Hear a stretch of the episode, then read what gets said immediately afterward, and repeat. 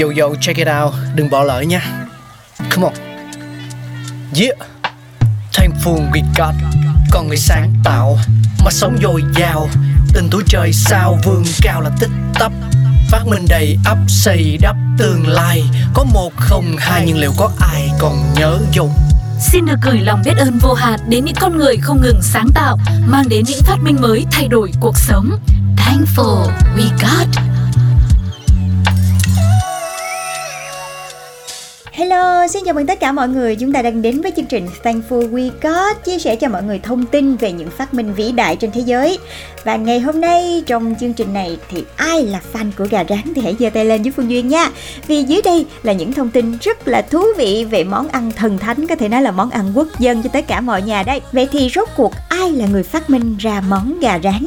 Scotland, Ai Cập hay là châu Phi? Mặc dù người Scotland hay người Ai Cập không được xem là những người trực tiếp phát minh ra món gà rán, nhưng các nhà sử học đã cho rằng cả hai đều đã có công tạo ra món ăn này. Giữa năm 7.500 đến 5.000 trước công nguyên, gà rừng đã được thuần hóa tại Đông Nam Á và món gà hầm bắt đầu xuất hiện trong thực đơn của người Trung Quốc, Tây Phi và Trung Đông. Từ Trung Đông thì con gà đã đến Ai Cập cổ đại, nơi hình ảnh của nó được vẽ trên các ngôi mộ của các pharaoh và được dùng làm thức ăn cho những người nô lệ xây dựng kim tự tháp. Từ Ai Cập, gà đã vươn đôi cánh đến Hy Lạp, phần còn lại của Địa Trung Hải và sau đó đến quần đảo Anh. Sau đó thì gà rán là món ưa chuộng tại Hoa Kỳ và người ta cho rằng nó được những người Scotland nhập cư mang đến.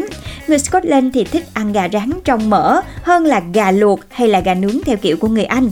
Tuy nhiên thì một bài báo trên tờ Atlantic cho rằng người Tây Phi có truyền thống rán thức ăn trong dầu nóng và món gà rán mà chúng ta biết ngày nay thì bắt nguồn từ miền Nam nước Mỹ, là do những người nô lệ châu Phi mang đến. Công thức làm món gà rán đầu tiên tại Mỹ xuất hiện trong một cuốn sách có tên là The Virginia Housewife of Methodical Cook, xuất bản năm 1825.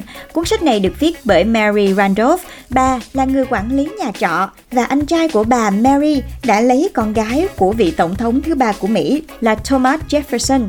Cuốn sách của bà được xem là một trong những cuốn sách dạy nấu ăn đầu tiên từng được xuất bản tại Hoa Kỳ và việc đưa công thức nấu món gà rán vào sách phần nào cho thấy nó chiếm một vị trí nhất định trong bức tranh ẩm thực Mỹ. Công thức làm gà rán của bà có lẽ đã quá quen thuộc với mọi gia đình Mỹ ngày nay khi ai cũng có thể mua gà chế biến sẵn, cắt ra, tẩm bột, thêm muối và sau đó chiên giòn trong chảo dầu. Và tiếp theo thì các bạn sẽ cùng nhau lắng nghe một cái tên uh, có thể là các bạn sẽ không thấy quen nhưng mà mặt của ông ấy thì các bạn có thể thấy nhan nhản ở bất kỳ đâu. Đó chính là Harlan Sanders. Và ông chính là biểu tượng gà rán KFC Sanders đã từng làm rất nhiều nghề khác nhau từ bán lớp xe hơi, kinh doanh xăng dầu và cũng từng là một quân nhân.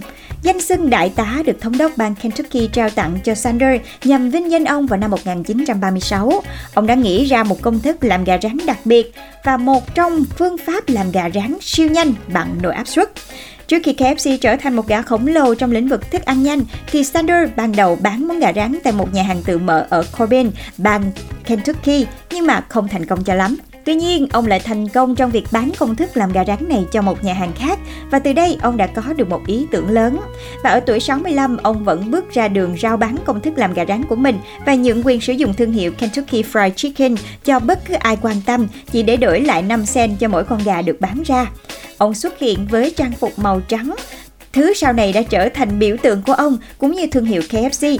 Và đến năm 1964, khi rao bán công ty thì Sander đã có đến 600 cửa hàng nhượng quyền.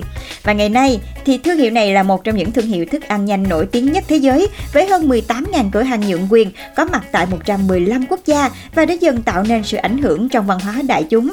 Tại Nhật, một quốc gia thuần Á Đông thì vào lễ Giáng sinh bắt buộc phải có một xô gà rán thì nó mới là một Giáng sinh ý nghĩa.